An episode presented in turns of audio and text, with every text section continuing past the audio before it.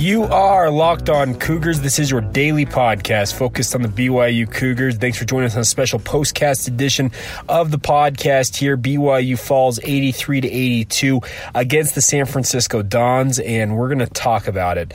Tough loss for the Cougars.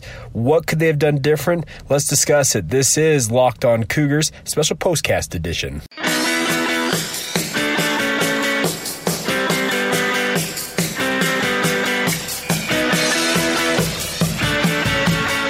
What's up, guys? I'm Jay Katz, your host here on Locked On Cougars, resident BYU insider. I work for the Zone Sports Network in Salt Lake City, Utah. Thanks again for joining us on a special postcast edition of the podcast. BYU falls at San Francisco 83-82, and that is a gut punch loss if you're a BYU fan. The Cougars seemingly had control of this game in the second half, up 14 points. You thought, okay, they're going to pull away here. They'll just sit on this lead, and they started turning the ball over, and all of a sudden what ended up being started out as a 21-0 run ended up being an extended 32-5 run in favor of the Dons, and the Dons end up holding on to win the game in the free throw battle in the final seconds of the game, 83-82. I think my overall thought on this for BYU is it's a tough loss. There's no doubt about it, but it's not a bad loss. Hopefully that makes sense. In terms of where the NCAA Tournament Committee looks at this, San Francisco was a quad 2 team when BYU squared off against them today, so it's not necessarily a bad loss for BYU. By far their worst loss on their resume right now is the loss at Boise State earlier on this season. BYU, in my opinion, they used their mulligan I think they were allowed with West Coast Conference play. We had talked a lot on this podcast about BYU taking care of business against all West Coast Conference opponents, not named St. Mary's and Gonzaga. And I kind of always had in the back of my mind, they probably can absorb one loss, and I think they probably used that today. Now, can BYU run the rest of the table in terms of the other West Coast Conference teams and not have another loss on their resume? I don't know, because there's been an uptick in talent in the West Coast Conference this year, but I'm not sure that I'm not sure that it's a great conference, but it's a better conference. Hopefully that makes sense. And BYU on the wrong side of this one loses 83-82 despite shooting 51% from the field, 55.6% from three-point land. It's a good outing for BYU offensively in terms of they put up 82 points on the road and shot relatively well, but you cannot be on the wrong side of what ended up being an extended 32-5 run and expect to win many games, and that's what BYU ended up being. So tough loss for the Cougars, and I got to tip my cap. Khalil Shabazz for San Francisco. If you didn't know his name before this game, I don't blame you, but in this game, holy smokes, 10 of 10 from the field, scores a career-high 32 points to lead San Francisco to the win. That's impressive to come off the bench and do that. He was 6 of 6 from three-point land. San Francisco in this game, 54.5% from the field, 52% from three. They played well in their home gym, as you would expect. Jermaine Boyer also had a career-high 23 points on 10 of 15 shooting. So BYU, in all honesty, guys, just in my opinion, they shut down the guys you expected them to shut down. Charles Minlin only scored 6 points in this game. Lowell, their center, only 6 points. But you had two guys, Khalil Shabazz and Jermaine Boyer. I hope I got Boyer's name right. I think it was Jermaine. Anyways, he comes out, and they both combined to go for 57 points in a win. Tough loss for BYU, there's no doubt about it. And I think that down the stretch, the free throw issues that surprisingly have affected BYU this season came to bear. Yoli Childs, I'm going to blame his finger that's still sore, it's still taped up and everything, on him missing that front end of the one-and-one that could have potentially tied this game up with, 22 seconds to go. TJ Hawes also misses some free throws, both of them not shooting extremely well from the free-throw line this season, and that's going to be an issue for BYU. They got to clean that up. I felt like watching this game, one other thing before we go here, is BYU has been very good about navigating runs from opponents this season.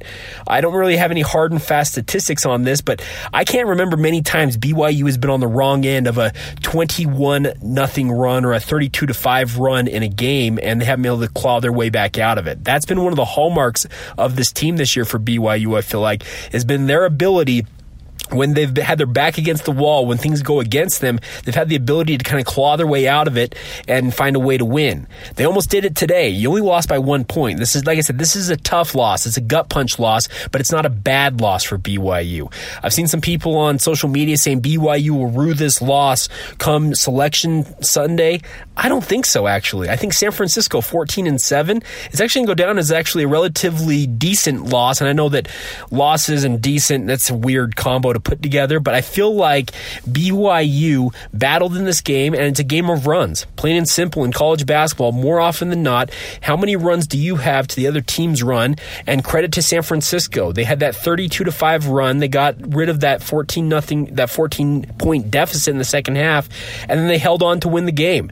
It's a solid win for San Francisco. There's no doubt about it, but it's a tough loss for BYU. So my overall takeaways from this, BYU battled. Credit to them for trying to claw their way back into this one. They come up just short. I think they'll learn from that extended run, honestly. I think that 32-5 run, I think BYU will learn, okay, we're not invincible. We're not impervious to other teams making a run on us. We've got to make sure we go out there and don't let people go on runs. That's been a big thing, I think, BYU this year. They've navigated opposing teams' abilities to get them up against the wall or up against the ropes, and they've been able to fight their way out of it. They came up short today, so it's a tough loss. I feel like BYU used up their so-called mulligan in West Coast Conference play. I still feel like this team is very much on track to make the NCAA tournament as an at-large team. The West Coast Conference is improved, I feel like. I think they're better teams. I'm not going to say it's one of the best conferences in the country because you still have teams like a Pepperdine, like a Portland who drag the conference down. But at the top of the conference, there's a lot of quality, and I still feel like the West Coast Conference as a whole is on track for three bids, speaking of Gonzaga, BYU, and St. Mary's. San Francisco make a run? Sure, but it's going to be harder for them, I think, to make a run in the West Coast Conference tournament and get the automatic bid because I don't think they're a player for an at-large bid, but if they go on a run here, who knows? So tough loss for the Cougars. There's no doubt about that. I understand frustration from fans that feel like, you know what, we should have had that game in hand. We should have not squandered a 14-point lead. Absolutely. You can be upset about that. But like I said, there are good teams in this conference, and San Francisco is one of them. And if a guy goes 10 of 10 from the field with a career-high 6 3-pointers and doesn't miss from beyond the arc, sometimes that happens.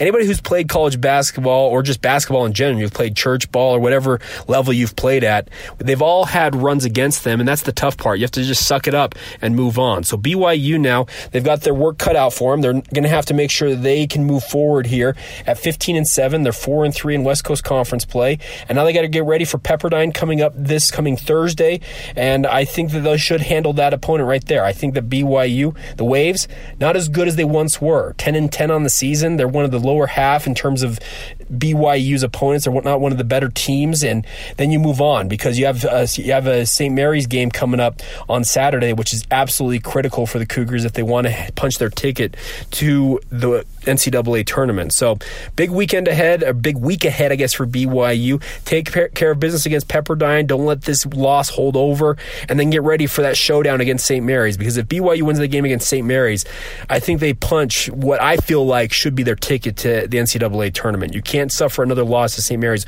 on your home court. That's when it starts getting a little more dicey. So tough loss for BYU. They'll move on here. Back-to-back home games this week against Pepperdine, as well as St. Mary's coming up. So get out to the Marriott Center, support the Cougars, get your tickets. Go to BYUtickets.com if you want to get out and watch the game.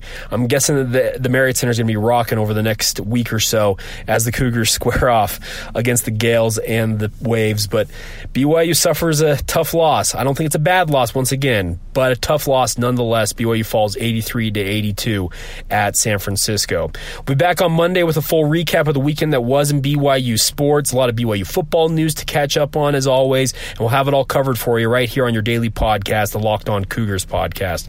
We'll talk to you soon. Have a great rest of your weekend. This has been the Locked On Cougars podcast, special postcast edition, as BYU falls at San Francisco 83-82. Talk to you soon.